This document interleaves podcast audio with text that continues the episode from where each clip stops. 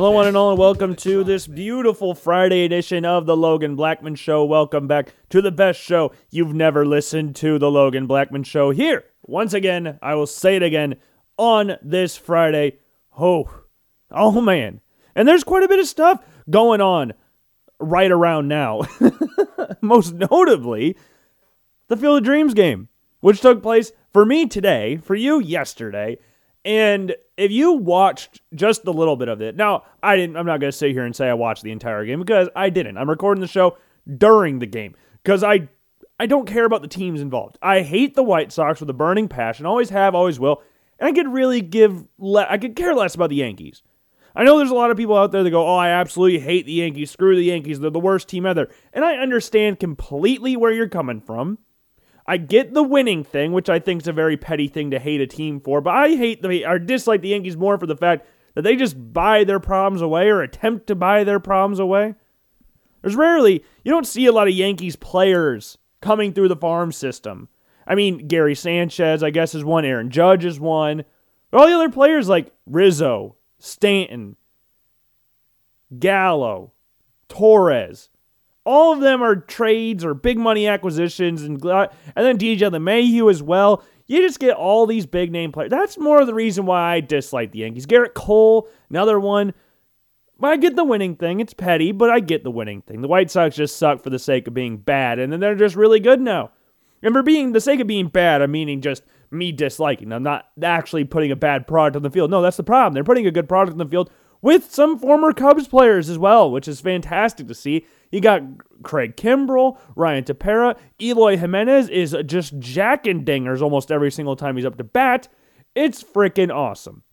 Love watching the White Sox do very well. That's sarcasm for those of you who don't know how to pick up sarcasm. I screw the White Sox. But hey, Field of Dreams game, overall, outside of the teams playing, if I'm just ignoring the fact that it's the White Sox and the Yankees, beautiful. Absolutely beautiful. Never in my wildest dreams did I think that a Major League Baseball team would actually be playing at the Field of Dreams. Actually, I, I guess I could say in my wildest dreams. In my wildest dreams was the only way I would see this happening. I, I turned the game on, and I was telling my sister this. This is professional sports in Iowa. And it actually matters. Every time we have a big time professional sports, now I get we have minor league sports, which are professional, but it's not it's not the same thing.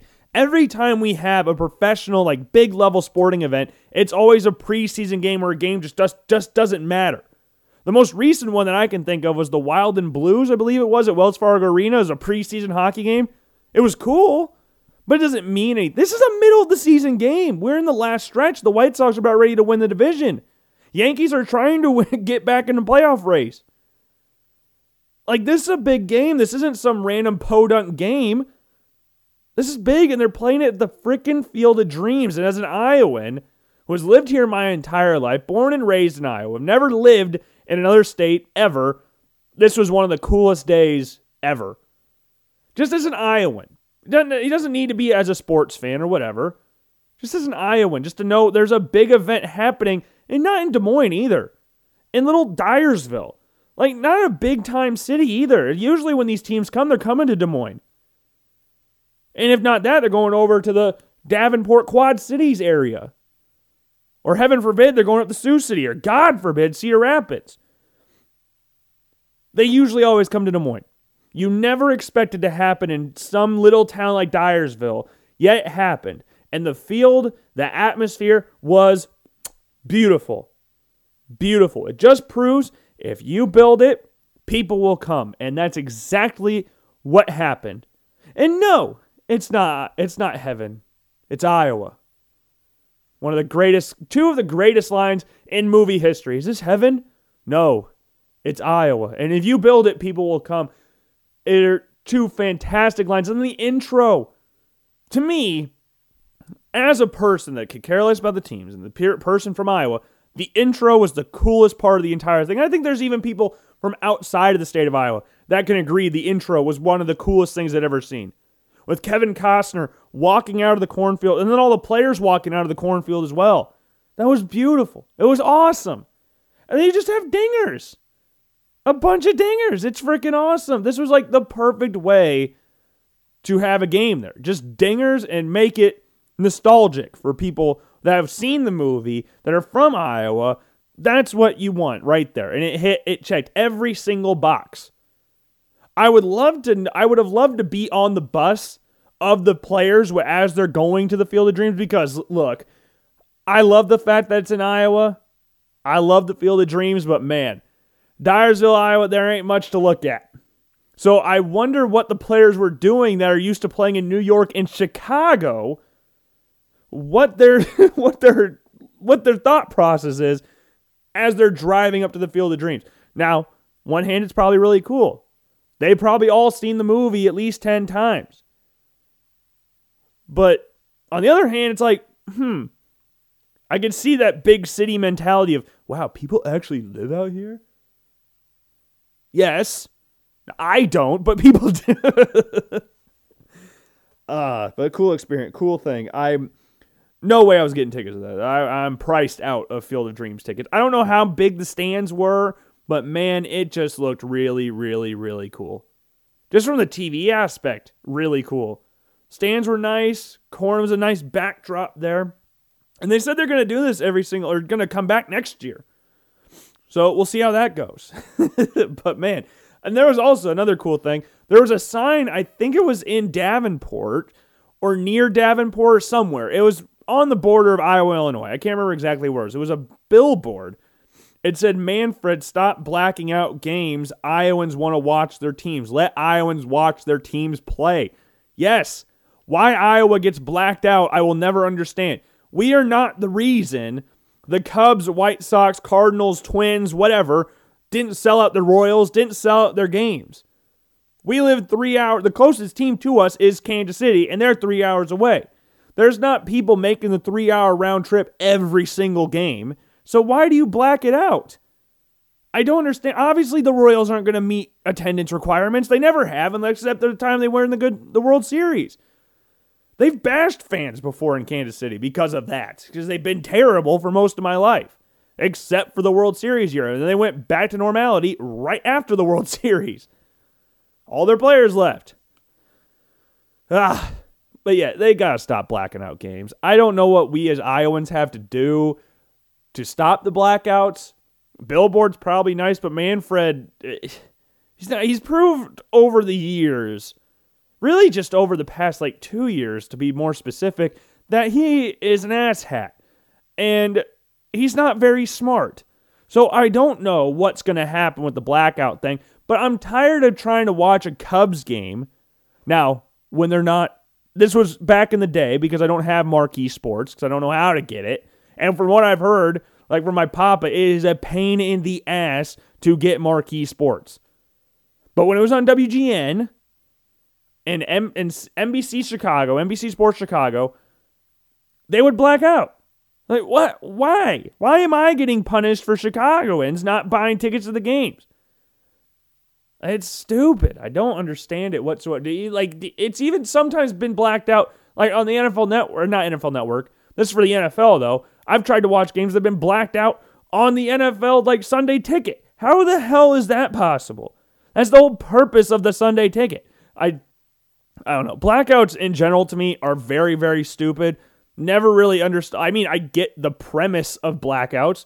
Well, if you don't buy tickets to go to the game, we're not going to allow you to sit at home and watch the game on TV. We want you to spend money, yada, yada, yada. I get the premise of it. I just think it's a very stupid premise that people that aren't even in the state, let alone the city, are being punished for that. I, it's stupid. I don't, I don't really like it. And as we were talking about the NFL Sunday ticket, I talked about on Wednesday for the long show that we had. We had an hour and 40 something minute show, which is absolutely ridiculous.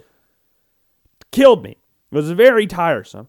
But I said I was going to try, and keyword try, I didn't promise this, of a top 50 list for the upcoming NFL draft, or upcoming, like eight months from now, NFL draft, which takes place in April of 2022.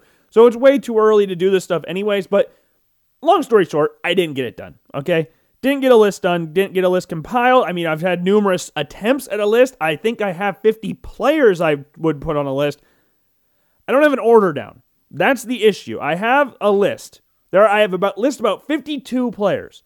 So I got to take two out and then put them in order to how I think they rank in regards to their draft standings. Now, if I had to do a top five, or maybe let's, yeah, do top five for now. So Thibodeaux, the DN from Oregon, freak.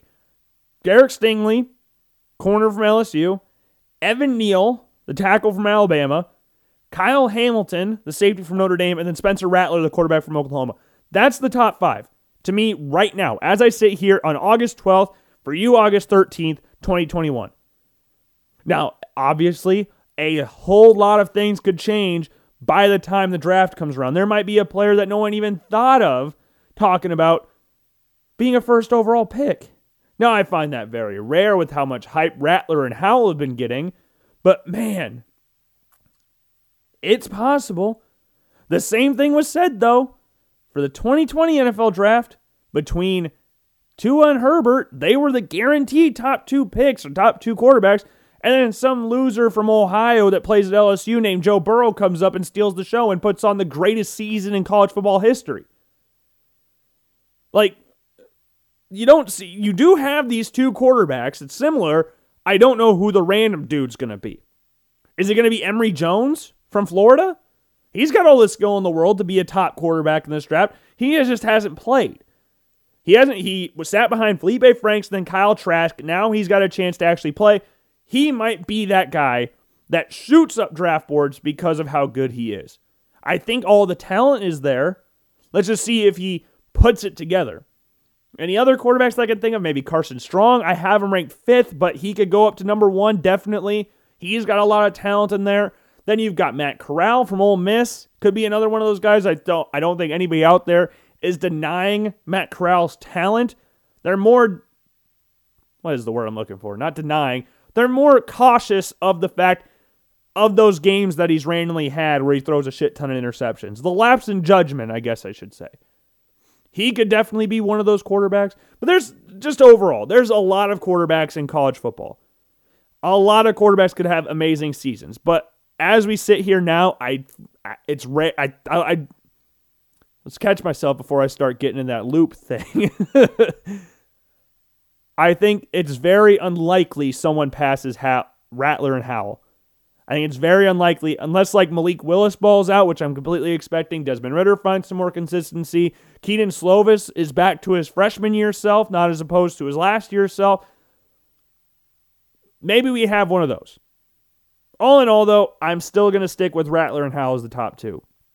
I think Rattler's ceiling's ridiculous. His arm talent's ridiculous. His ability to ad lib is very good. And then Howell is just Mr. Consistent with a strong arm.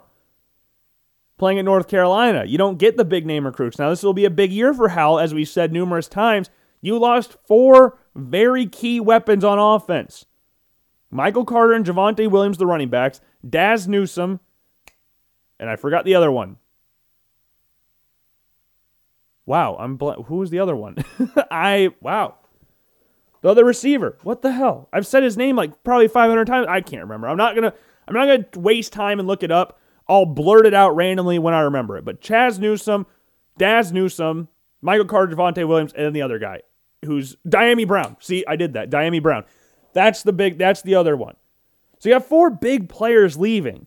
And you had them both years at North Carolina. So this will be a big test for him but yeah, it's fun. It's going to be very, very fun. College football, again, we're just a couple weeks away from college football. And though I don't have a draft rankings, preseason football started last week. Remember the Cowboys versus Steelers game? Now we've got some more preseason games kicking off tonight, Friday, Saturday. Like we're back into football pretty much. Football is back. Now, it's not the best brand of football because it's, you know, preseason, but it's still football nonetheless. So, you know what? People are going to watch it. So, I took the liberty before the season starts. Again, this is like the draft thing, things are subject to change. Because, you know, that's how things do in time, they change. so, we have a list compiled of each starting quarterback in the division, each division. I've done this before, I did it last year, where it was like quarterback tier list rankings, but not on an actual tier list. So, we go tier one, tier two, tier three, tier four. Tier one is the best quarterback from each division. Tier two, tier three. It's pretty self explanatory. The top, the better you are, the higher your grade is. So if you're the best quarterback in your division, like let's say, just for example, Josh Allen, you'll be in tier one. If you're the worst quarterback in your division based off pretty much nothing other than the fact we haven't seen you play, Zach Wilson's four. Two and Cam Newton be in there as well, two and three. So you get what I'm saying here? The best quarterback's there. Second best is in second tier. Third best, fourth best. Got it? I think I've explained it enough times to where you should understand it at this point. So we'll go through each division and name the best quarterback in this in the division. And I think every single division is pretty self-explanatory. I don't think there needs to be a lot of explaining done at the top. I think the middle portions of each division will need to get talked about a little bit more in some cases. Other cases, pretty self explanatory again, but there will be cases where we have to talk about it. Uh, AFC North, just go over the AFC teams. AFC North, Lamar Jackson is the best quarterback in the division. Unanimous MVP, don't care what people are saying about his accuracy. He got two wide receivers that not only help him in the passing game, but also in the run game in regards to their blocking. Tylan Wallace and Rashod Bateman. Bateman's out with a leg injury, so we'll see what his health is on that going into the season. From what it sounds like, it's not too serious at this point. But, you know, things can nag and nag and nag and nag. So Lamar is still number one. Doesn't matter. No one is as dynamic as Lamar Jackson in the NFL. Lamar can do things that no one else the NFL can do. Nobody.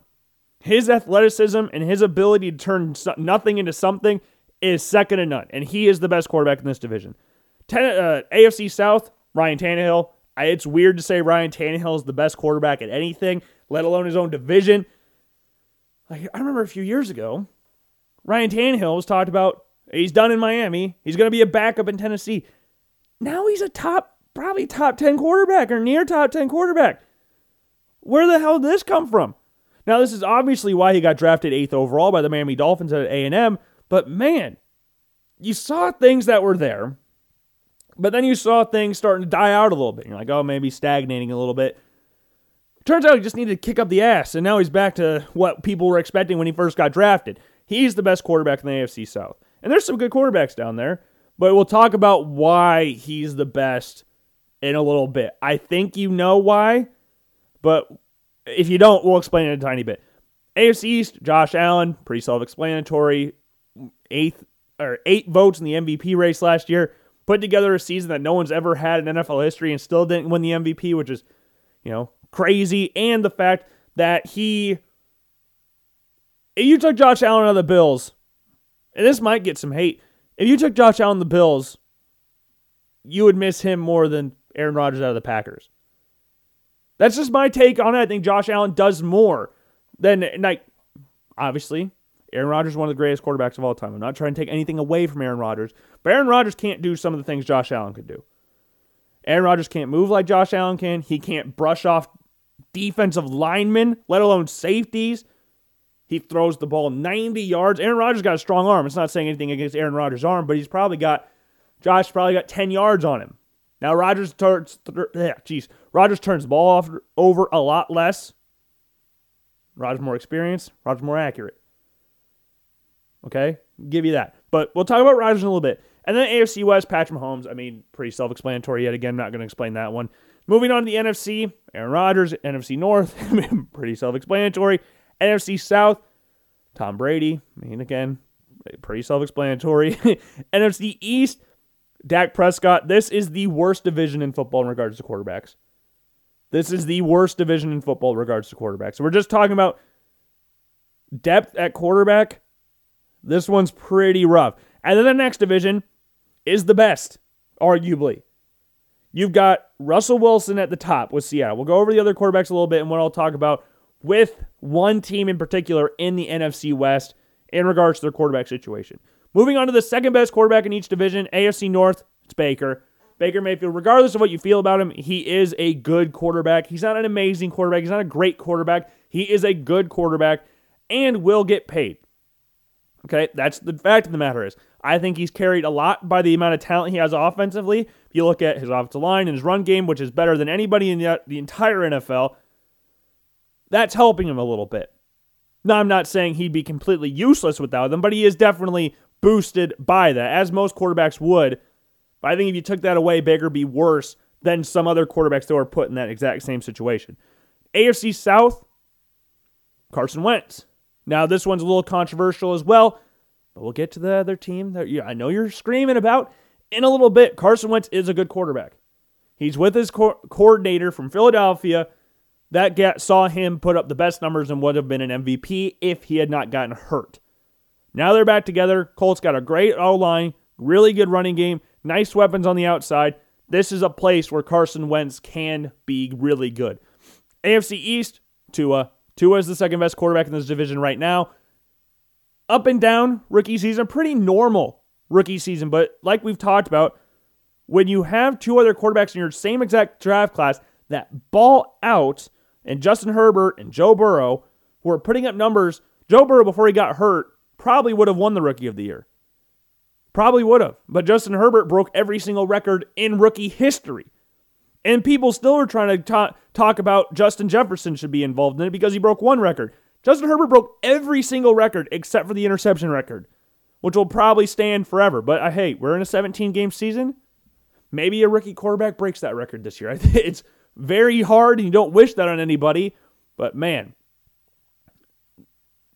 expectations for rookie quarterbacks has changed. If you don't ball out right away, people start turning on you very, very fast. And that's just what happened to Tua. I think he's a good quarterback. He needs a little bit more time, and then we get to make a decision on him. I think I've said after three years, we know what you are. If you haven't changed in three years, that's what you are. Two years, yeah. You can have a little grow. You you got to show some improvement year two, and then year three, if you haven't, that is what you are. And then we got the AFC West. Justin Herbert. I mean, we already talked about him. Put, broke every single record in rookie history. Dude's an absolute baller. Dude's a top 10 quarterback in the NFL after one year. How many people have we said that about? Top 10 quarterback after one year. And I'm not mincing my words here. This dude is a baller. Justin Herbert is an absolute baller. And it's weird looking back at it, looking at the 2020 draft and the pre draft process. How much was like concerning, concerning reports about Justin Herbert? Nothing off the field. Dude's a great person, it seems like, extremely smart. But looking back, there was a lot of critiques on him. A lot of critiques on Justin Herbert. And then now he's the best quarterback in this draft class and a top 10 quarterback at the same time. Ridiculous. Ridiculous. And I, I've talked about this before. We'd made fun of this a little bit.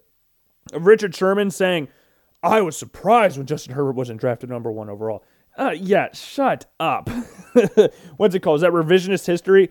No one thought Justin Herbert should go number one. Not even Justin Herbert. Justin Herbert would have gone number one, or maybe because of the Cole Kyler Murray Kliff Kingsbury connection. That might have made things a little bit different. But before Kyler Murray balled out, Justin Herbert was expected to go number one in 2019 and then came back. Because John Elway was trying to get himself some Justin Herbert in 2019. They had the 10th pick. You're not telling you're telling me if Justin Herbert's there in 2019, they don't trade up instead of trade back with the Steelers to draft Noah Fant and Drew Lock in the second round? No. They're draft they're trading up to draft Justin Herbert. And then now we're not talking about the Broncos having these quarterback situations. We're talking about the Broncos being one of the best teams in the NFL. Because their defense is really good. They got some very nice weapons. Now, obviously, if Justin Herbert goes there, maybe their weapons are a little bit different than what they are now. But hey, it's fun to make revisionist history. but yeah, no, Justin Herbert was not number one overall. He was never going to be number one overall in that draft class. Just like we've talked about a thousand times. Joe Burrow put together the greatest season any quarterback's ever had in college football. Plain and simple. If you thought Justin Herbert was, should have gone number one overall, you're lying, first off. Second, I would love to hear your reasoning on why he should have gone number one overall at that point. Right now, oh, yeah, sure. He should have gone number one overall as we're sitting here knowing what he did his rookie year, but not looking at what Joe Burrow was also doing. We're just completely brushing Joe Burrow aside because he's off injured. And we'll talk about Burrow a little bit more because there's some things that are going on, it feels like, in Cincinnati that are a little not fun, I guess we should say. NFC North, Minnesota, Kirk Cousins is the second best quarterback in this division. I think Kirk Cousins is one of the most overly hated quarterbacks in the NFL. Don't really understand it. The O line sucks in Minnesota. Yes, he has a good run game. Yes, he has nice weapons on the outside, but his O line is terrible. Terrible. And just because he can't run around and make all the plays, like Justin Herbert had the worst offensive line in the NFL last year. The worst. And Kirk Cousins had similarly bad offensive lines. But he's not the same athlete as Herbert. And just because he's not this insane athlete with his cannon arm, and he's a little bit corny, a little bit cringy, I'm not going to sit here and deny that. You see some of the things Kirk Cousins, the, the Frick compilations, yes, it's pretty corny. He's a good quarterback. I do not think he should get anywhere near the amount of hate he gets. It's ridiculous. Like Kirk Cousins is the problem why Minnesota sucked last year. Their defense was awful. Their line was awful. Okay? It's not Kirk Cousins' fault they went 7 and 9. That's stupid. Stop that. NFC South, it's Matt Ryan from Atlanta. Matt Ryan's a good quarterback. Very good quarterback. Yeah, former MVP, still has some very good weapons on his team. Drafted Kyle Pitts. Yes, they traded Julio Jones, but Kyle Pitts is there. Calvin Ridley's still there. We'll see how Calvin Ridley does as the Falcons' number one wide receiver. Because as you saw in Pittsburgh, when Antonio Brown left and Juju Smith Schuster was left to be there, the number one receiver, his numbers went down. Calvin Ridley balled out last year. I'm not saying it's not because he's a good wide receiver, because he's a very, very, very good wide receiver. But a lot of that goes down to Julio takes a lot of attention. Julio Jones is the best wide receiver of the 2010s. And he's going to take a lot of that attention, a lot of that pressure off you. You're not going to get, usually, you're not going to get the best corner from the other team. That's going straight to Julio and then some coverage over top to stop Julio. But we'll see how he does. We'll see how he does down there. NFC East, again, it's a pain to rank these quarterbacks. But Washington, Ryan Fitzpatrick, I guess Ryan Fitzpatrick's not even technically the starter yet. It's still a comp- competition between him and Taylor Heinicke. So we might still see that rotation quarterback thing we've seen in Washington for the past couple seasons now. But Ryan Fitzpatrick is a fun quarterback. Ryan Fitzpatrick gets his teammates behind him. This dude knows how to play the position at a very, very good level. I almost said very high level, very good level. He's a very fun dude to watch. And him in Washington should be fun. But yeah, he's the second best quarterback in the division, which tells you how bad the other quarterbacks are in the division. And NFC West, Matt Stafford. Matt Stafford, I think, is got I think Matt Stafford is underrated, okay? But I think Matt Stafford's getting to the point where people are underrating him so much that he's becoming overrated. I people are talking about Matthew Stafford like he's a top three quarterback going to Los Angeles. Like, oh my God, their future is forever changed because of Matt Stafford. Matt Stafford's a good quarterback. Matt Stafford is not as ridiculously good as everybody's saying he is. I think Matt Stafford is a top 12 quarterback, which is a good thing to be. And I think he's very talented, and I think he's gotten a lot of hard times in Detroit. But he's had good wide receivers there Calvin Johnson, Kenny Golladay, Golden Tate, Marvin Jones. Yes, he never had it. He had one thousand yard rusher, and it was Reggie Bush, I believe. he has a good good off the line. Taylor Decker, Frank Ragnow, two of the more underrated linemen in the NFL. And then now you get Penei Sewell there. Uh, they're building something kind of nice on the O line. But yeah, he's not in a, this insane quarterback. He's a good quarterback. But as good as everybody's making him out to be, like Los Angeles is guaranteed to win the Super Bowl now because of Matt Stafford. No. Because Matt Stafford has gone to the playoffs. Matt Stafford hasn't done anything in the playoffs. So you can't just go, oh, a quarterback that's never really done anything in the playoffs is going to lead a team to the Super Bowl. I could be completely wrong on this. I'm willing to be wrong about this. I'm open to being wrong about this. But hey, I'll believe it when I see it pretty much. I think their defense is great. I think they've got nice weapons on the outside. Sean McVay is a very smart coach. They're going to be good. Super Bowl, though, I don't know. Time will tell on that whole situation. Third best quarterback in the AFC North. This one might be controversial. Might be very controversial. Joe Burrow. I think if Joe Burrow's healthy, he is better than Ben Roethlisberger. So I, I guess I could just say three and four because once I reveal three, you're going to know basically who four is. Joe Burrow has the potential to be a very, very, very good quarterback.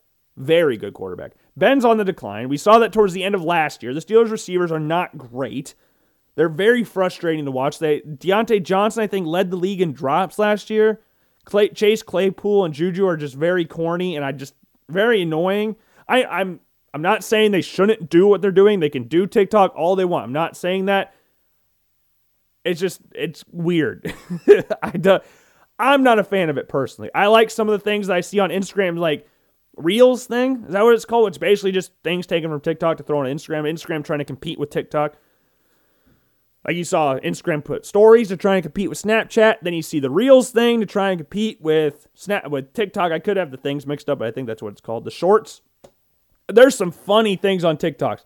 The dances are not for me. But I'm not saying don't do them because you're allowed to do whatever the hell you want. That's on you. Don't care. But it's kind of hard to watch sometimes. Joe Burrow, though, if he can get his, I've seen something that he has lacking confidence in his knee or something like that. If he is in his head, that might be a problem. It might be a very big problem. You've seen what happens when players get in their own heads, but Joe Burrow is too damn talented for that. Joe Burrow has a bunch of good receivers with him, a younger offensive coach, Zac Taylor. We'll see if I mean if Zac Taylor gets fired this year, Joe Brady's going to come right in. Joe Brady is the Carolina Panthers OC. He was the pass game coordinator at LSU when Joe Burrow went off. He'll be the next head coach, guaranteed. I'll lock that in now. I might as well put $100 on it because that's crazy. The fact Joe Brady didn't get hired last year or this past year is the reason that Zac Taylor still has a job. And when Zac Taylor and the Bengals stink this year, Joe Brady will come in. That's my take on the matter. But I hope and pray Joe Burrow doesn't have any lack of con- has a lack of confidence because he's a very confident quarterback. He thrives off his conf. I, I thrives off. I'm trying to figure out how I want to say this here. He's a very confident quarterback, carries himself very highly, has that little bit of a swagger to him, which I really, really like. I hope he doesn't get in his own head because that's a very dark place to get into. If you start overthinking, that could be a little bit of an issue. And I get being scared of hurting your knee again because that's a big injury. And the Bengals O line, even though we've talked about is improved, it's not the best in the NFL. Even if they drafted Penei Sewell, it would not have been the best in the NFL, or even confident enough in Joe Burrow. He would have probably still wanted Ja'Marr Chase there. You want your friends. Ja'Marr Chase and Joe Burrow put up magical numbers at LSU. If Joe Burrow is fine mentally and physically, Joe Burrow is a better quarterback right now than Ben Roethlisberger. That's my whole spiel on that. AFC South, Trevor Lawrence. Even though I I've tried to not do this, I try to not do this, putting quarterbacks who have never played a snap in the NFL above quarterbacks that are currently in the NFL that have played in the NFL and we know what they are. I don't like doing this. I might change it just because of the fact I feel like I'm throwing my morals away here. But I feel Trevor Lawrence right now is better than Tyrod Taylor, who right now is the starter for Houston. Regardless, I don't nobody knows what's going on with Deshaun Watson. Nobody knows what's going on with that situation. He didn't he's not dressing right now. When he did dress, he was a four-string quarterback playing scout team safety. So I'm not going to touch the Deshaun Watson thing right now. As we sit here, Tyrod Taylor is the starting quarterback for the Jacksonville Jaguars. If Tyrod Taylor was in Jacksonville, would Tyrod Taylor start over Trevor Lawrence? And the answer is no.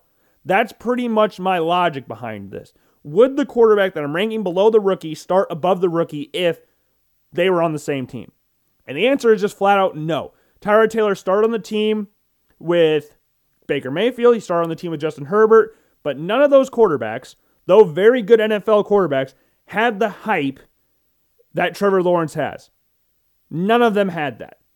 Justin Herbert was never going to start last year if the doctors didn't puncture his lungs on the sideline. Justin Herbert knew five minutes before they played the Kansas City Chiefs that he was going to start. And he wound up playing the rest of the season. If it was up to Anthony Lynn, Justin Herbert would have never played last year. Which is crazy to think about because Tyrod Taylor and Justin Herbert be going into a quarterback battle this offseason, which is crazy to think about knowing what we know now about Justin Herbert and how good he is.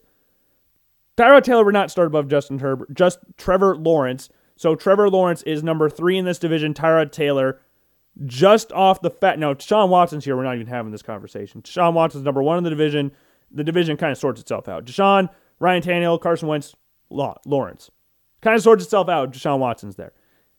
If not, Tyrod's at the bottom. AFC East, Cam Newton. I think if the Jets had Cam Newton, they would he would start over Zach Wilson right now. So Zach Wilson's number four. I like Zach Wilson.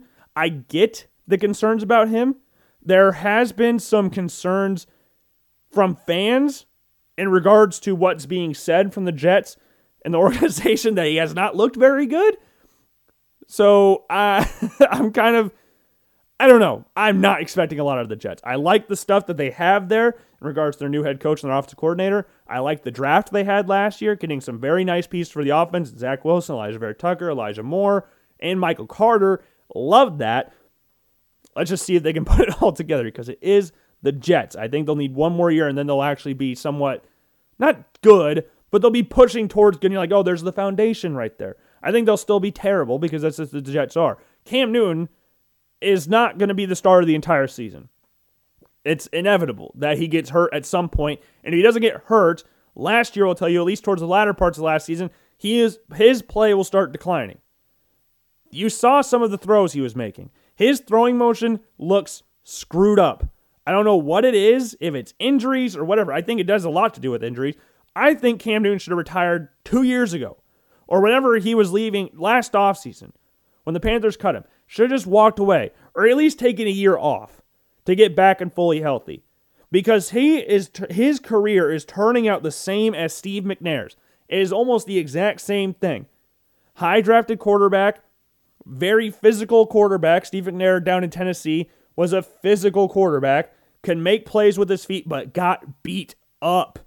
And his body started failing him. Same thing with Cam Newton.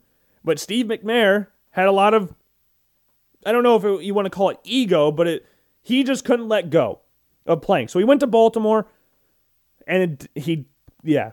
And Cam Newton went to New England. This is probably his last season. At least I hope it is. Not anything against Cam Newton. I think for health reasons, this should be his last season. But for right now, I'm still going to rank him above Zach Wilson in the division. AFC West, Derek Carr. I mean, Derek Carr is third best quarterback in this division, and Drew Lock's fourth. I mean, that's pretty self explanatory division. Derek Carr, like Kirk Cousins, overly hated quarterback. Don't really get it. Drew Lock, I don't know how many games he's going to start this year. GM George Paton got a quarterback he's very familiar with in Teddy Bridgewater, so I'm not even confident saying Drew Lock's there. But hey, even if Teddy Bridgewater was here, he'd still be ranked last in this division. So yeah, that's how we're looking at the AFC. Then the NFC, I did think about this one for a very long time. And I'm going with Jared Goff, number three. And then I don't know who's going to start. I don't have a guess in the world on who's going to start in Chicago week one. Because I tried to do who's going to start week one. That was my prediction thing. Who is going to start week one for their team? I don't know who's going to start for Chicago. It's Andy Dalton or Justin Fields. Justin Fields has more talent in his left pinky than Andy Dalton has his entire body, but will he start week one? I don't know. So either way, I'm going to stick them at four because I think Jared Goff starts over both of them right now. I think Justin Fields will be better than Jared Goff, but right now, Jared Goff would start over Justin Fields. Jared Goff would start over Andy Dalton. He'd start over Nick Foles. Jared Goff is a good quarterback that I think gets a lot of hate. I don't know how smart he is because I again we've talked about this before. How Sean McVay called a lot of things Jared Goff did, from plays to side to audibles from the sideline. He's calling audibles. That's supposed to be one of the quarterback's main jobs is call audibles. And Jared Goff was not doing that. You can see that in all the mic'd up things they did. Sean McVay is in Jared Goff's ear calling audibles. Why can't he call his own audibles? So time will tell on Jared Goff and his future in Detroit, but right now he is the number three quarterback in the division. NFC South, this one might be controversial. I put Sam Darnold at three, Jameis Winston at four. That might be controversial. I don't know if it is or not. Sam Darnold is coming in not playing very good football. His numbers have sucked the past couple years. Jameis Winston is coming off a season where he didn't play, learned under Drew Brees, but had the infamous 30 for 30 season. And then also, like the Bears, I don't know who's going to start. I would like to think it's Jameis Winston. I think Sean McVay really likes himself some Taysom Hill. Taysom Hill is the one who started a lot of games last year in Drew Brees' absence. So I think he really wants to hold on to Taysom Hill. But Jameis Winston is like, come on, he's the better quarterback out of the two. Taysom Hill's a way better athlete, but Jameis Winston is a better quarterback than those two. You can flip flop back and forth on those two. I don't really care. I think Sam Darnold's got a lot of potential in Carolina. He's got the best running back he's ever worked with. He's got the best receivers he's ever worked with. He's got the best offensive line. He's got the best coaching staff. Like Sam Darnold cannot fail. It is literally impossible for him to fail in D- in Carolina. And if he does, he's not a good quarterback. If he does not succeed with Christian McCaffrey, DJ Moore, Ronnie Ander- Robbie Anderson, with Matt Rhule, Joe Brady, if he cannot have success with those guys, it's done. It's over. We're not having this conversation anymore. He's. He's done. He's a backup quarterback at that point. This Panthers team is very young, yet very talented. So maybe not this year. They might start to make some noise, but next year, I expect them to actually be something decent if Sam Darnold is what we think he will be. And then the NFC West, Kyler Murray three, and then whoever starting in San Francisco right now, Jimmy Garoppolo or Trey Lance, whoever. Right now, Kyler Murray is better than both of them. Kyler Murray is way better than Jimmy Garoppolo. I think Trey Lance will potentially be better than Kyler Murray, given a few years, or maybe a few years, maybe this year. Maybe Trey Lance just balls out this year. If the rumors are true about him getting close to the starting job, Trey Lance has a lot of talent. A lot of talent. I would not be surprised if he started week one, but right now, Kyler Murray would start over him. And I like Kyler Murray a lot. So those are my division rankings, and we had to go through and rank each tier. Tier one, we'll start at eight. Ryan Tannehill at eight. Dak Prescott, seven. Tom Brady, six. Lamar Jackson, five. That might be controversial, but we're going to put Lamar at five over Brady. Uh, number four, Russell Wilson. And then, based off last year, Patrick Mahomes, three. Josh Allen, two. Aaron Rodgers, one. Actually, I would. No, I'm not going to do it. I'm, I'm not going to be that controversial today. I'm not going to make all of you hate me right now. I'm not going for just listens and getting stuff that people talk about. No, I'll, I'll do what the MVP voting was just to make it safe for me. I'm not trying to die, okay? But that's how I'll rank the first one. Tier two, starting at eight, Ryan Fitzpatrick, eight. Tua at seven. You can flip flop those two if you want to. Don't care. Six, Kirk Cousins. Five, Matt Ryan. Actually, move Carson Wentz down. I, I, I like Carson Wentz a lot. Potentially, I think Carson Wentz is better than these two. But based off what we've seen recently, I have to rank him a little bit lower. So we'll put Wentz, Cousins, Ryan, then Mayfield, Stafford, Herbert. I think Herbert is a better quarterback than Matt Stafford. That might be controversial. I don't think it is. I think Herbert is a very, very good quarterback. Uh, number three, tier three, we've got Trevor Lawrence at eight. Then we got Jared Goff seven. No, no, no, no, no, no, no. Sorry, sorry, sorry, sorry. We've got Trevor Lawrence at eight. Then we've got Jalen Hurts. Then we've got Sam Darnold. Then we got Cam Newton, Jared Goff, Derek Carr, Joe Burrow, Kyler Murray. Okay? Potential for Joe Burrow again. And then the final tier, tier four, Zach Wilson, eight. Justin Fields, seven, just because, you know, they're not playing right now. Drew Lock slash Teddy Bridgewater, six. Then we've got Daniel Jones, five, who I didn't, did we even talk about Daniel Jones? We just skipped over the NFC East altogether. Jalen Hurts was three. I think he got that. And Daniel Jones was four. I saw a thing on Twitter about Daniel Jones throwing today, and people were making fun of him a lot. Watching the clip, there's not a lot to actually make fun of. Yes, it's a bad throw, but it looked more like a choice route by the wide receiver. Daniel Jones thought he was going more inside. Daniel Jones threw it in the middle. Receiver cut his route short. There's really nothing there. I get it's fun to make fun of Daniel Jones. He's been made fun of ever since his rookie year, and then he had the trip thing this year. It's fun to make fun of him, but it's not his fault that that throw worked. I mean, it was a miscommunication, sure, but every quarterback has had that at some point. I don't like Daniel Jones that much.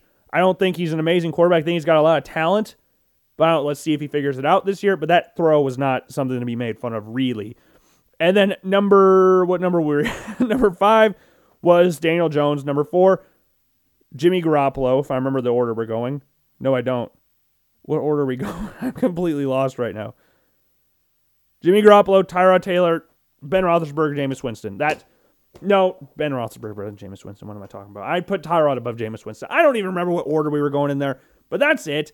That's what we've got for you. Starting at the top. So if we were going, if this was how quarterbacks were ranked, which is not, it's just a fun tier list to do. It would go A Rod, Josh, Patty, Russell, Lamar, Brady, Dak, Ryan Tannehill, Justin Herbert, Stafford, Mayfield, Ryan Cousins, Wentz, Tua Fitzpatrick, Murray, Burrow, Derek Carr, Jared Goff, Cam Newton, Sam Darnold, Jalen Hurts, Trevor Lawrence, and then Ben Roethlisberger, Tyrod Taylor, Jimmy Garoppolo, Jameis Winston, Daniel Jones. Uh, no, Justin Fields should start over Drew Lock. Justin Fields, Drew Lock, Zach Wilson. That's the order I'm going with. That's not anything really. It's just a tier list thing. It's not actually how we rank. The Ben Roethlisberger is not the 25th or whatever quarterback best in the NFL. he's not that low. I mean, he's pretty low, but he's not that low. This is just a, just a fun tier list, just a pretty fun time. Pretty fun time. And before we end the show, I did say we were going to talk about this. We're talking about one football. Let's go over the other one. Premier League. Premier League starts on Saturday. We got to do some Premier League predictions here. So here are my 2021, 2022 Premier League, or 2020, 2021. Wait, no. 2021 2022 Premier League predictions. Now we have some new boys in the top flight of English football this year. We have Brentford coming up through the championship. They won the playoff, the won the playoff, the championship playoff final. Then you've also got Watford and then Norwich, the reigning or the two-time, I guess. ever since they've been down, they've come straight back up. So they went down two years ago, or they won the championship, top top of the championship, went down, one of the worst Premier League teams ever, and then they went back up on the first try of asking. Same with Watford. And then we sadly, sadly lost Sheffield United, Fulham, and West Brom. Sad times here. Sad times out of those two teams or those three teams leaving the Premier League. It's so sad. It's so sad, but they were terrible. They, they were absolutely atrocious. Sheffield United sucked. Minus 43 goal difference. 23 points. West Brom minus 41 with 26 points, then Fulham with minus 26 with 28 points. Good Lord. 29 losses for Sheffield United. West Brom allowed 76 goals. How the hell is that possible? And that's why, exactly why, you go down. And then we've got some very fun, exciting signings for you, which I guess is very fun, exciting fun and exciting. So, got some big signings. Romelu Lukaku signed today, re signed with Chelsea, came from Chelsea, Anderlecht to Chelsea, then Everton or West Brom to Everton, to Man United, to Inter Milan, and then back to Chelsea. One of the best strikers in the world. No matter what you think about his first touch or his dribbling, that dude can score goals. And arguably, that's one of the things Chelsea, or the only real thing Chelsea needed.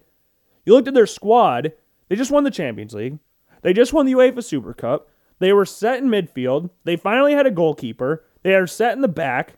They were set on wingers or other attackers. Their goal scorers, they just couldn't score goals. Jorginho scored the, was their leading scorer and scored only penalties. We've talked about this before. His last season in Italy, he scored two goals. He scored two goals the entire time in Napoli. Then he scored seven or eight last year for Chelsea, led them in scoring.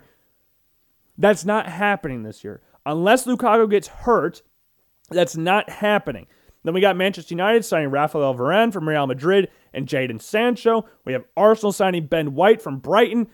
Very expensive signing for Brighton. That's the English tax for you. Speaking of English tax, Jack Grealish for 100 mil going to Manchester City. Soon, maybe Harry Kane's following after him. Going from Tottenham to Manchester City could happen. They're preparing like a 170 something million deal, dollar a pound, I can't remember exactly, deal to get Harry Kane from Tottenham. That is freaking ridiculous. Harry Kane and Jack Grealish going to Tottenham or to Man City, definitely not Tottenham. ridiculous. And then Aston Villa, though they lost Grealish, their best player and their captain, they brought in some very nice players. I mean, Ashley Young, experienced Premier League player with Manchester United, Aston Villa, and Watford, played over abroad in Italy, with Inter Milan just won the league. Danny Ings, a very Premier League proven striker, Premier League proven striker. Very Premier League pro. Yeah. He's come in as well. You got and then you got Emiliano Buendia from Norwich. You just stole Norwich's best player. You stole Southampton's best player. And you also brought in freaking Leon Bailey from Bayer Leverkusen. Aston Villa had an insane transfer window. Insane transfer window. Those those are all starters. Maybe not Ashley Young, but at least Danny Ings, Leon Bailey, and Buendia are all starters. All of them are starters. and Emiliano Martinez is back. Tyrone Mings is still there. Ezri Konsa.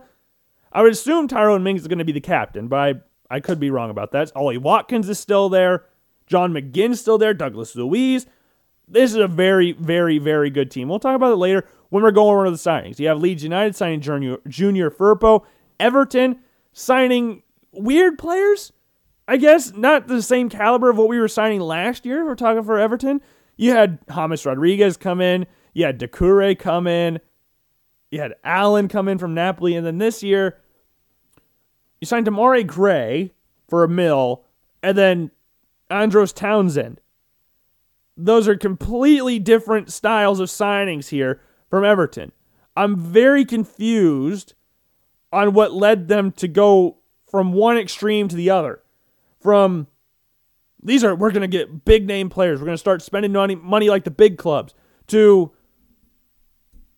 we're going back to the old way of Everton spending of buying young or not young really cheap English players.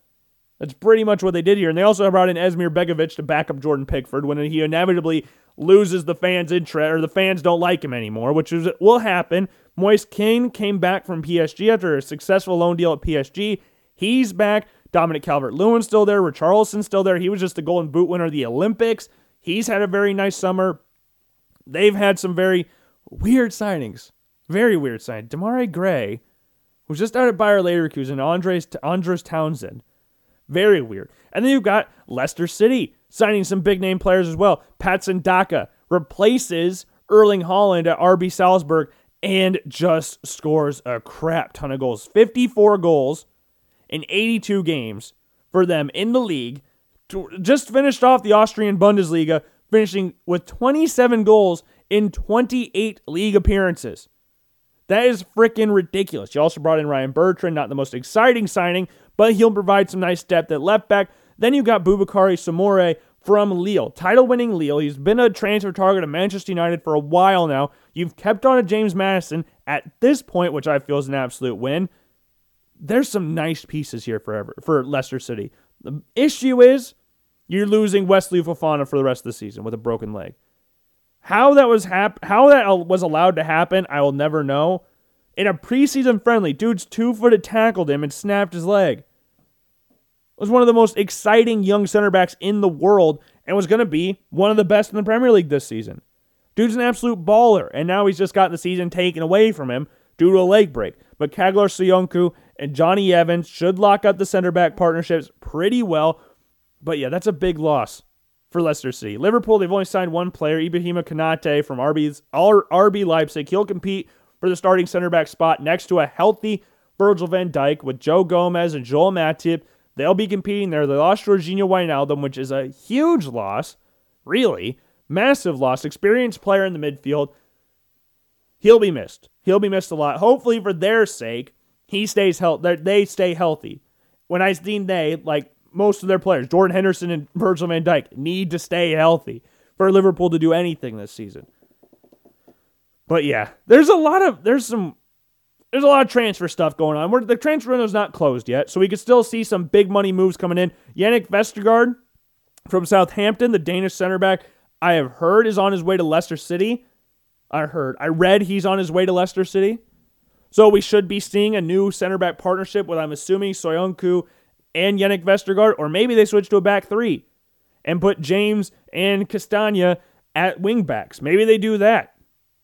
Midfield three, I don't know. Back three with Vestergaard, Evans, and Soyuncu, with Castagna and Dustin James at right wing back. Then a midfield two of Ndidi and Tielemans Maddison is the number 10, and then Iheanacho and Vardy, or Daka, playing as the striker. That is a very, very good team right there. so getting Vestergaard will be absolutely huge for them. And Southampton losing Danny Ings and possibly Jannik Vestergaard and Ryan Bertrand, which the Bertrand thing may not be that big of a deal, but the other two, very big losses for them. West Ham, they've done some big business and not necessarily in like big transfers. I mean, they brought in Alphonse Areola from PSG, who's been on loan at a lot of teams recently, most recently Fulham as they just got relegated. But their biggest thing they did was hold on to Declan Rice. I don't know how they've done it so far, but the, they have managed to hold on to their best player when he's been linked with Manchester United and Chelsea for the past three summers.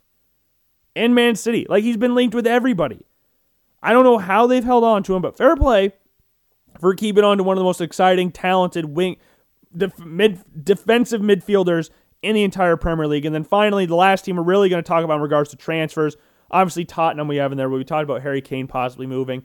They haven't made a ton of moves this summer, but we'll talk about them once we go over the full rankings. But Wolverhampton Wanderers made some big moves this offseason. They lost Rui Patricio. They brought in Jose Sá, who's playing over at Olympiacos, younger goalkeeper, still Portuguese, unsurprisingly.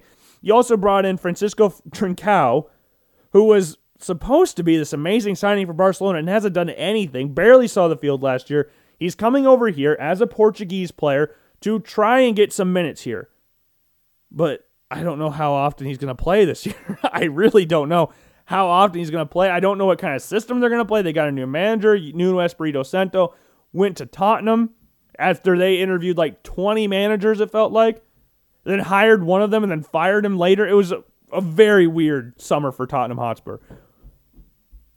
But yeah, the Trincao thing, I don't know what to make of that thing because I, I I've heard he's very talented, but he just hasn't done anything in the last at Barcelona, and hopefully for his sake, he does stuff at Wolves. But let's just get into the Premier League predictions. We'll start off with the bottom teams, and I think we're going to have two just go straight back down. And ironically, it's going to be the two teams that finished up on automatic promotion in Norwich and Watford. Norwich City, they came up last time. Remember when they won the championship last time? Came back up, put on an absolute horror show in the Premier League. Absolute horror show. That's that's the nice way to put it. They were abysmal when they came out to the Premier League at the first time of asking. Last time they did this, 21 points. They allowed 75 goals. 75. that is awful. They had 21 points. 21. And you know what they did to get better from that time? Pretty much nothing. They lost Emi Buendia, which was a massive loss for them. They're, again, their best player. But other than that, it's pretty much the exact same team they brought back last time.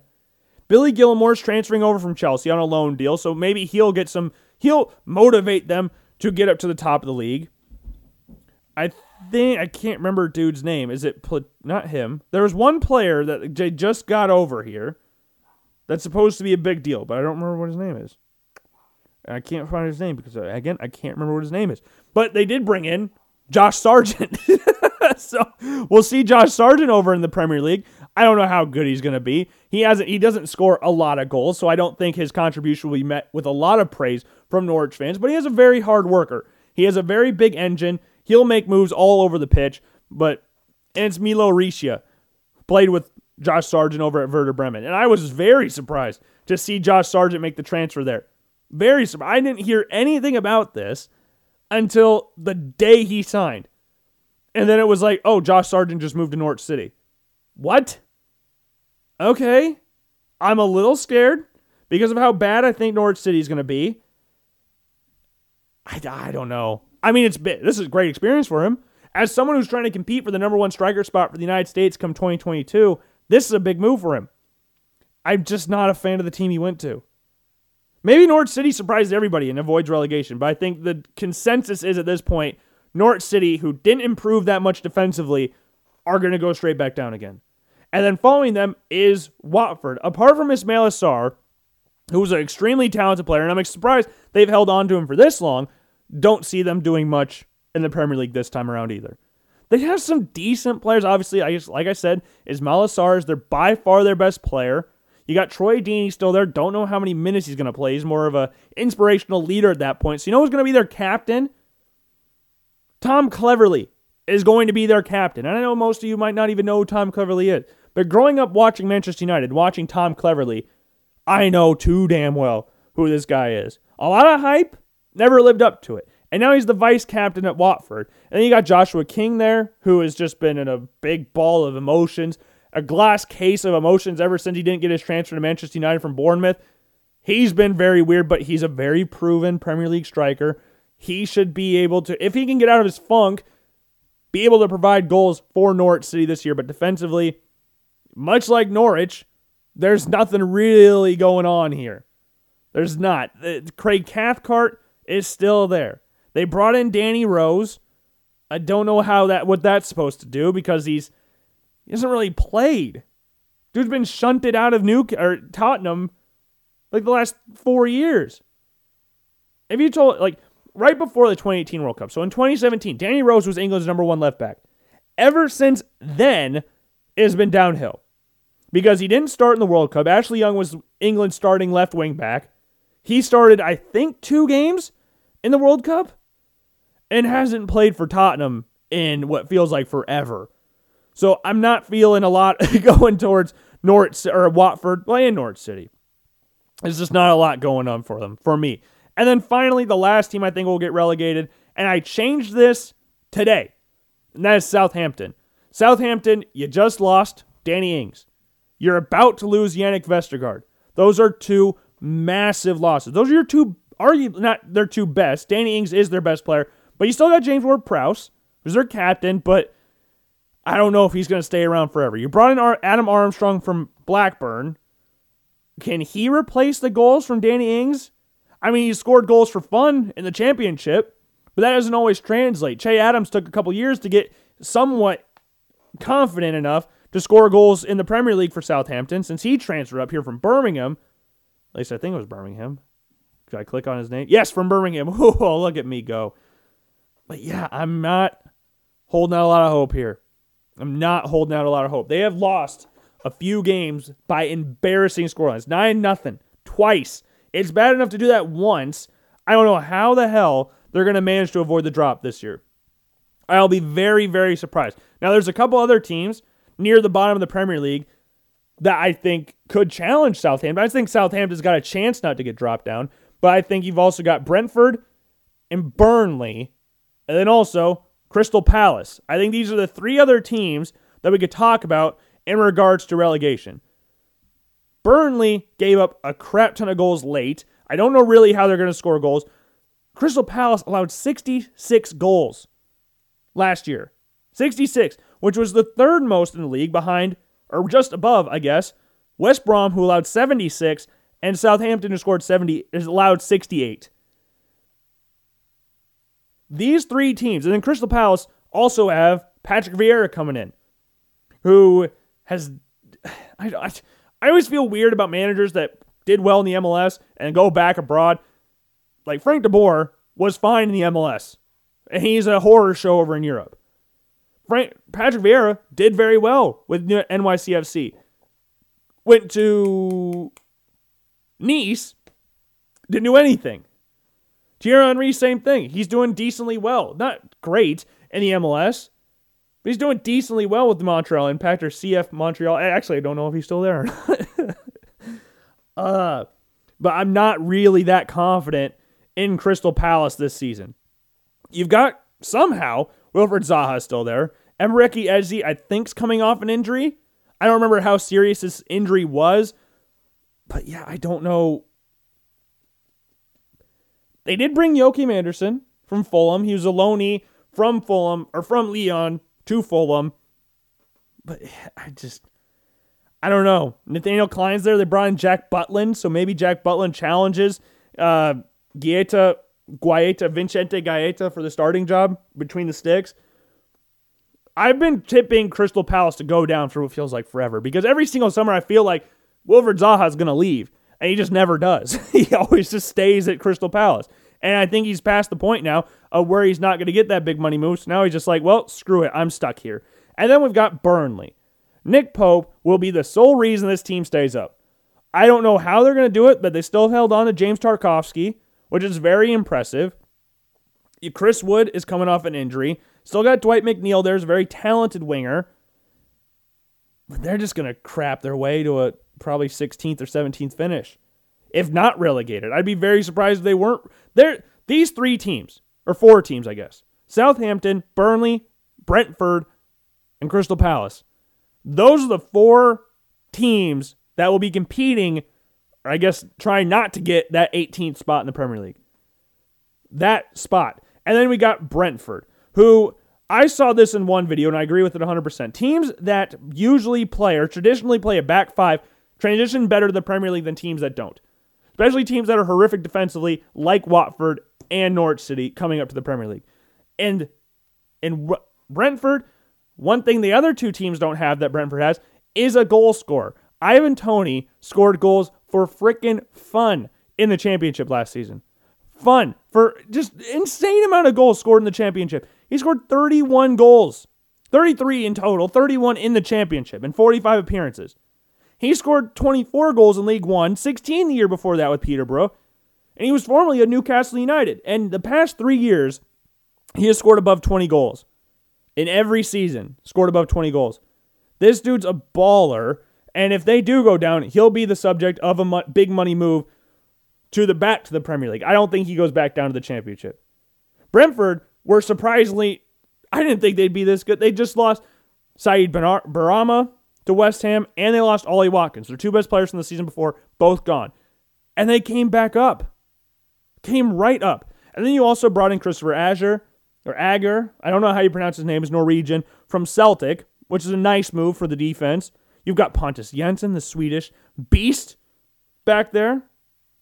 But yeah, I think them playing the back five will help them a lot because they'll just be accepting a lot of pressure and try to beat teams on the counterattack. And Ivan Toney is more than happy to do that to teams. I think they'll pit Southampton for that spot. So we've gotten that bottom bracket Norwich in 20th, Watford 19th, Southampton 18th, Brentford 17th, Burnley 16th, and then Crystal Palace in 15th. And then 14th, we've got none other than Brighton and Hove Albion.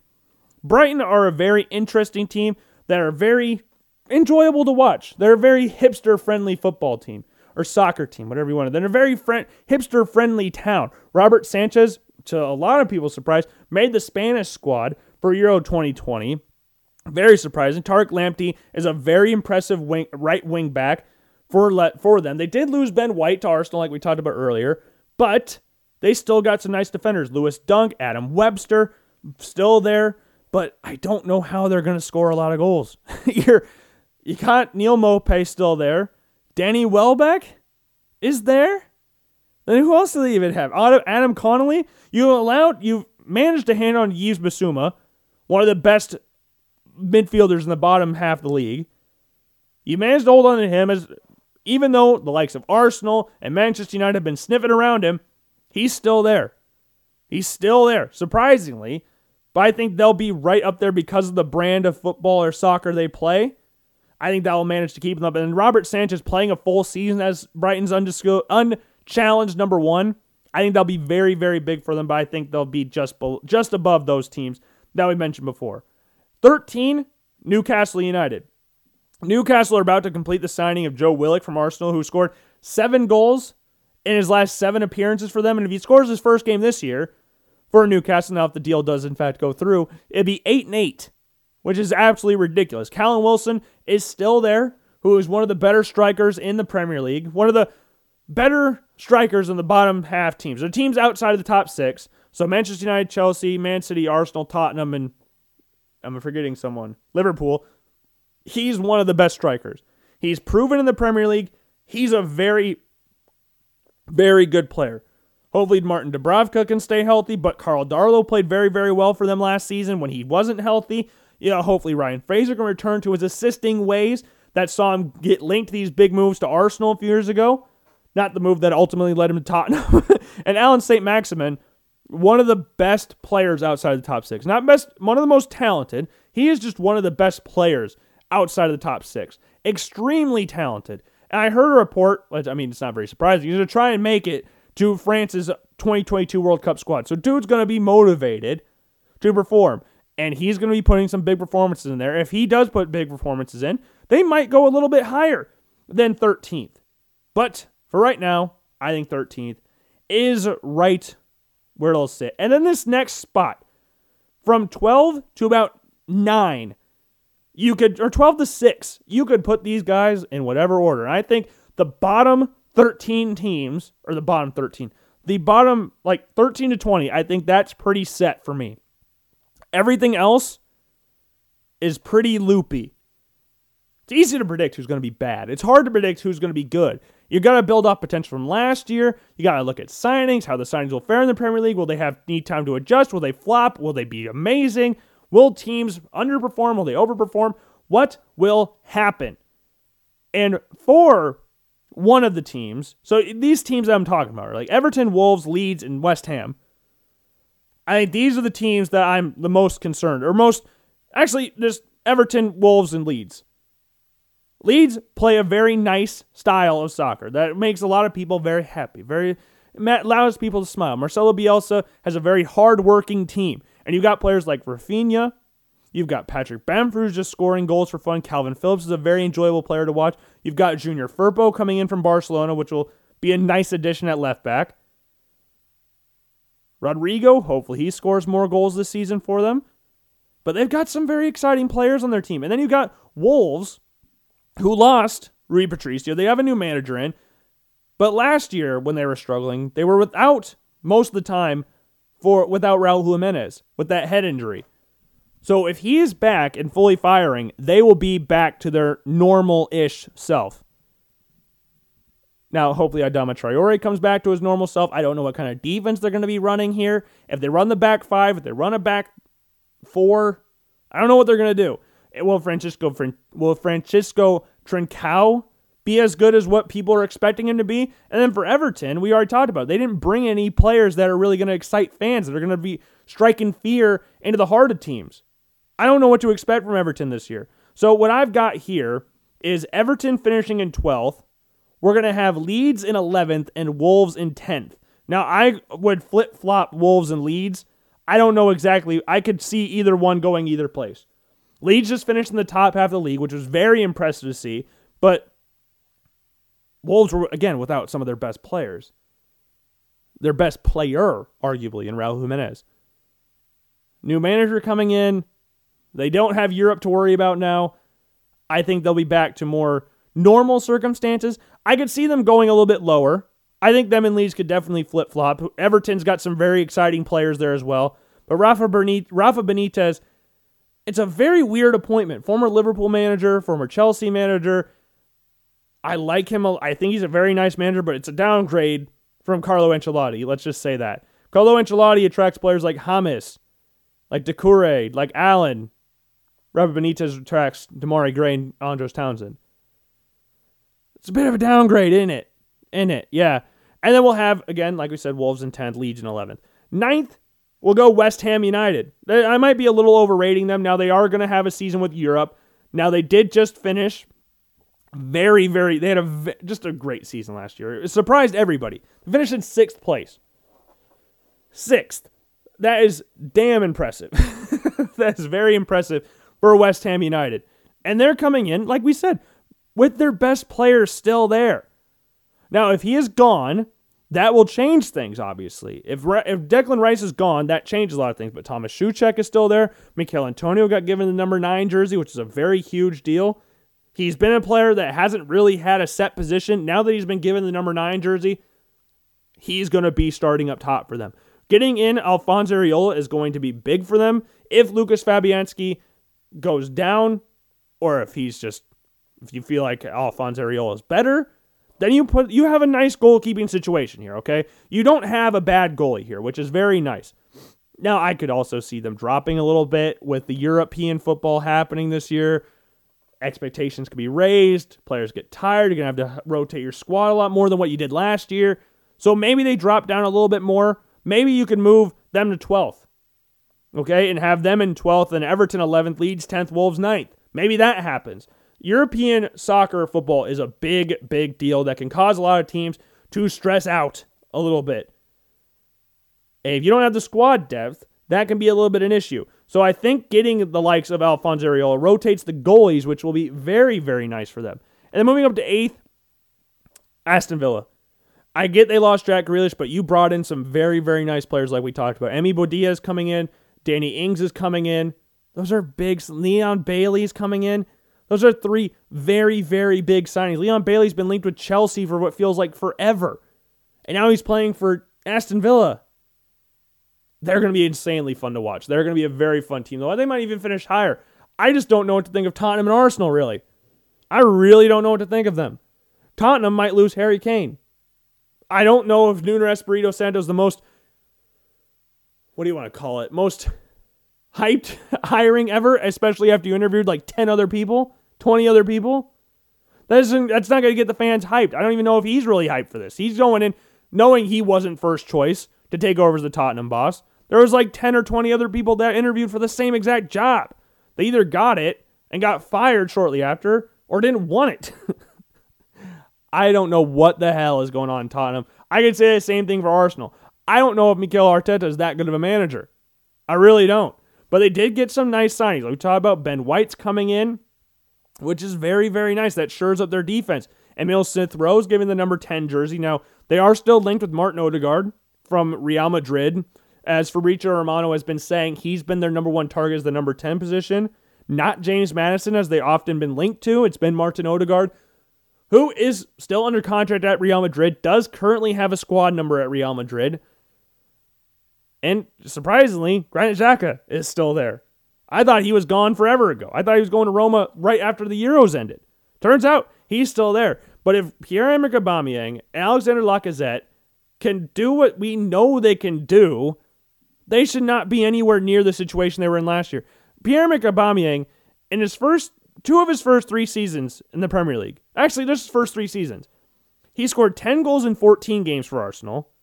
I get. Let's just go over the Premier League. 10 and 13 in his first season in the Premier League, 22 and 36 in the next year, and then 22 and 36 again the next year. And then last year he scored 10 and 29. I don't know what's going on with the Pierre-Emerick Aubameyang. And then you look at Alexander Lacazette. Similar thing, but he scored a little bit more goals. He hasn't been the same player since he's left Lyon. People are going to want him to be back to his Lyon days because people are starting to get a little frustrated with Alexander Lacazette and scoring 13 goals a season, which is not bad, but it's not what you what you want, especially for Arsenal fans who have the really weird mindset that they're very, very, very, very, very good, even though they're not. But I don't know. I really don't know what to make of Arsenal because I don't know what I make of Mikel Arteta. I don't know if Pierre-Emerick Aubameyang could go back to his normal goal-scoring ways. I don't know if they really believe in Bernd Leno all that much. But back the defense, defense, it's not that bad. Kieran Tierney is one of the best left backs in the league. You got Ben White. Gabriel is going to be back there again as the left side center back. And then Hector Bellerin at right back. Then you're going to have an attack of Bukayo Saka on the right, Aubameyang on the left, Lacazette as striker, Emil Smith Rowe number 10, and then Partey, Thomas Partey, and Granit Xhaka as the midfielders, holding midfielders. That is not a bad team at all. But it's Arsenal. So they'll probably underachieve that.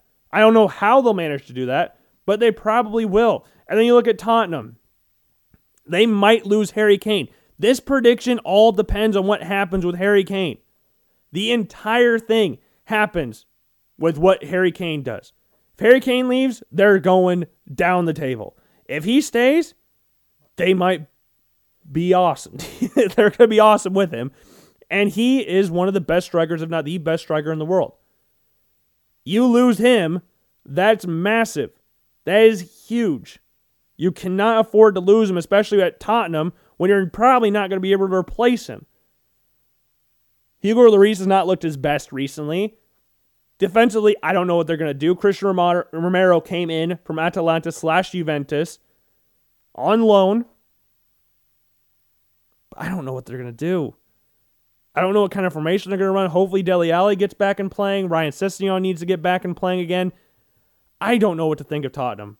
I don't know what to think of Arsenal. They both could go so much further down this list. Aston Villa might finish above both of them, if we're being 100% honest here. Aston Villa might finish sixth, and both of them finish below that.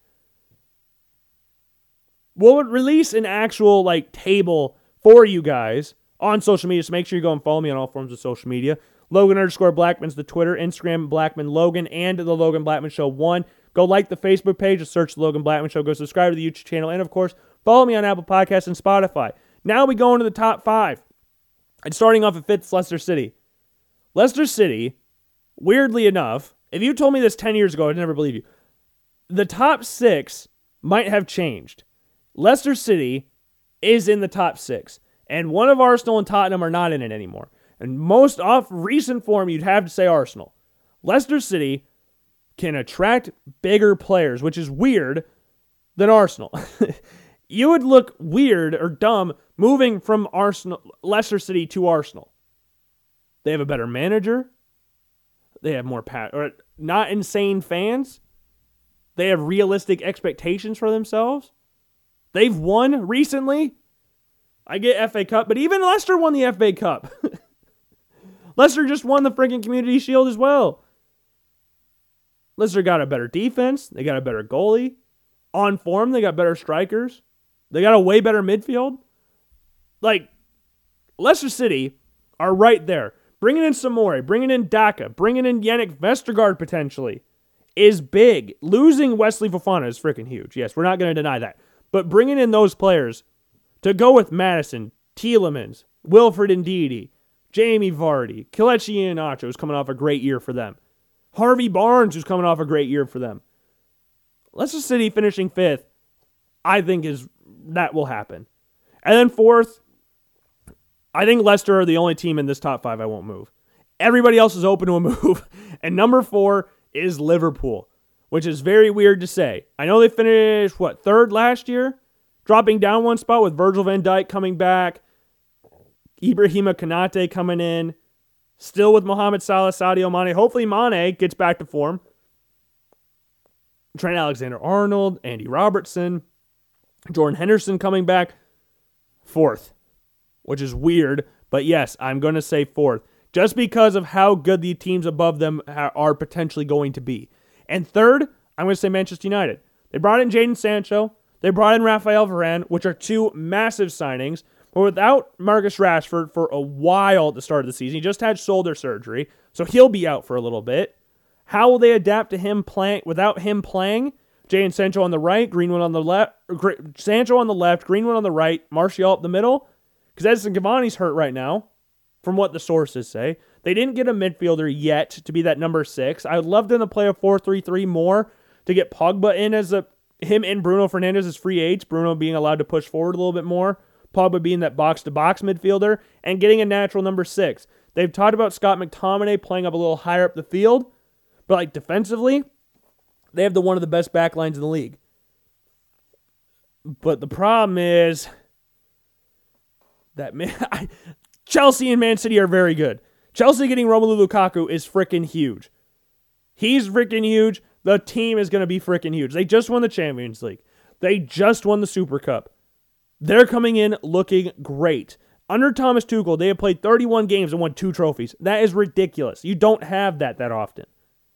Jorginho and N'Golo Kante. Kai Havertz is looking great as the season went on last year. They got Mason Mount, Christian Pulisic, Reece James, Ben Chilwell, and Romelu Lukaku. And you're going to have Kai, or not Kai Havertz, you're going to have Timo Werner coming off the wing, which I think will better suit his talents because he ain't a natural goal scorer anymore. He was at RB Leipzig, not anymore. But having Lukaku is huge. I think Manchester United are still that striker away. I don't know what to make of their striker position. I love Mason Greenwood. Is he ready to take it over? I like Edinson Cavani a lot, but he's getting older. He's not going to play all the games. And I don't know what to make of Anthony Martial anymore. I don't know what kind of player we're going to get from him anymore. So Chelsea, Pip, Manchester United for second, and City, regardless if they get Harry Kane, will win the league. Man City won the league last year without playing with a real recognized striker. They won the league last year doing that. What makes you think they can't do it again? Now, if they get Harry Kane, it's a guaranteed locked up title. Guaranteed locked up title. Bringing Jack Grealish is huge. You've got a lot of players you can rotate around. A lot of players you can rotate around. Gundogan, De Bruyne, Fernandinho, Rodri, Foden, Mahrez. Bernardo Silva still there, even though he's being linked with a move to Atletico Madrid. Grealish, Ferran Torres, Raheem Sterling, if he can come back to form. You've got the reigning Premier League Player of the Year, both of them, Kevin De Bruyne and Ruben Dias. John Stones looks really good. Ederson is really good. So I think a lot of people are hopping on the Chelsea thing. I'm going to have them in second, Man City winning the league. So that right now is my Premier League 2021 season predictions. Man City winning the league, Chelsea second, Man United third, Liverpool fourth, Leicester City fifth. I don't know what to make of that sixth and seventh place thing.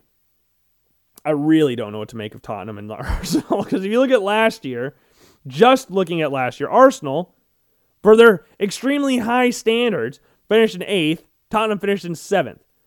Are Tottenham and Arsenal moving up one spot in the league? Maybe. I'm going to say, God, I don't know if Harry, Harry Kane staying is huge for Tottenham. I don't know what to make of them. Arsenal or Tottenham sixth and seventh. We'll make the actual list tomorrow when you guys hear the episode. Aston Villa eighth, West Ham ninth, Wolves tenth, Leeds eleventh, Everton twelfth, Newcastle thirteenth, Brighton fourteenth, Crystal Palace fifteenth, Burnley sixteenth, Brentford seventeenth, just, and then Southampton eighteenth, Watford nineteenth, Norwich City in twentieth. So for the season stats for the awards, I think Harry Kane will finish in top goal scorer again. Top most assists will be Kevin De Bruyne, and clean sheets will be Ederson. And then awards Premier League Manager of the Season. I mean, I don't really know. You could give this to whoever you want, really. Whoever has a very good year. I could definitely see Dean Smith getting this this year from Aston Villa. You think that's a very real, real shout of that happening. But if Man City win it again, I'd be.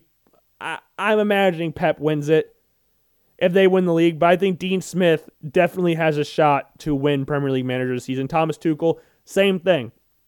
Player of the Season, if Harry Kane goes to Man City, it will be Harry Kane. Because you've seen what happened last year. Dude led the league in assists and goals and didn't win the Premier League Player of the Season. Because Tottenham didn't win anything. If he's on Man City, he's winning Premier League Player of the Season. Without a doubt. Without a doubt, he's winning Premier League Player of the Season. If he's not there, I think this is the default answer is going to give it to Kevin De Bruyne. Kevin De Bruyne is going to win it. That's just the obvious answer, isn't it? If Kane's not there, it'll probably be Kevin De Bruyne if he stays healthy. Young player of the season. This is players 21 and younger, pretty much.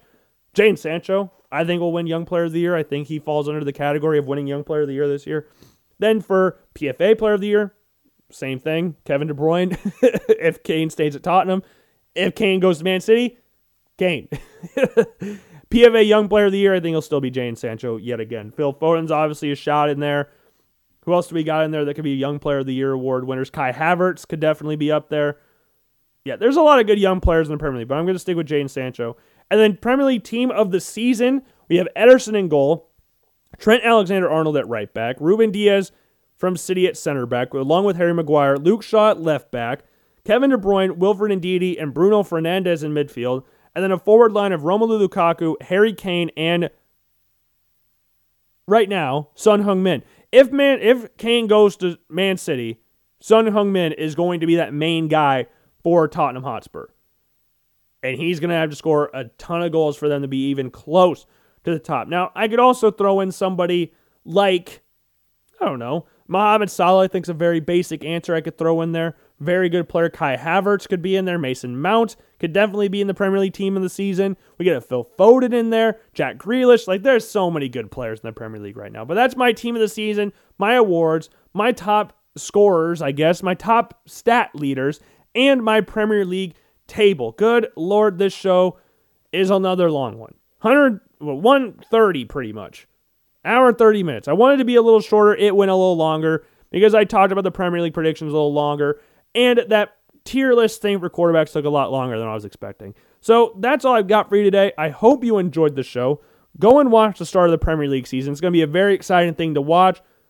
If you didn't enjoy the show, I only apologize. I, I'm sorry about that. But that's what I've got for you. Hope to see you again soon. We will be back, hopefully. Not going to promise anything, but hopefully be back on Monday. Peace.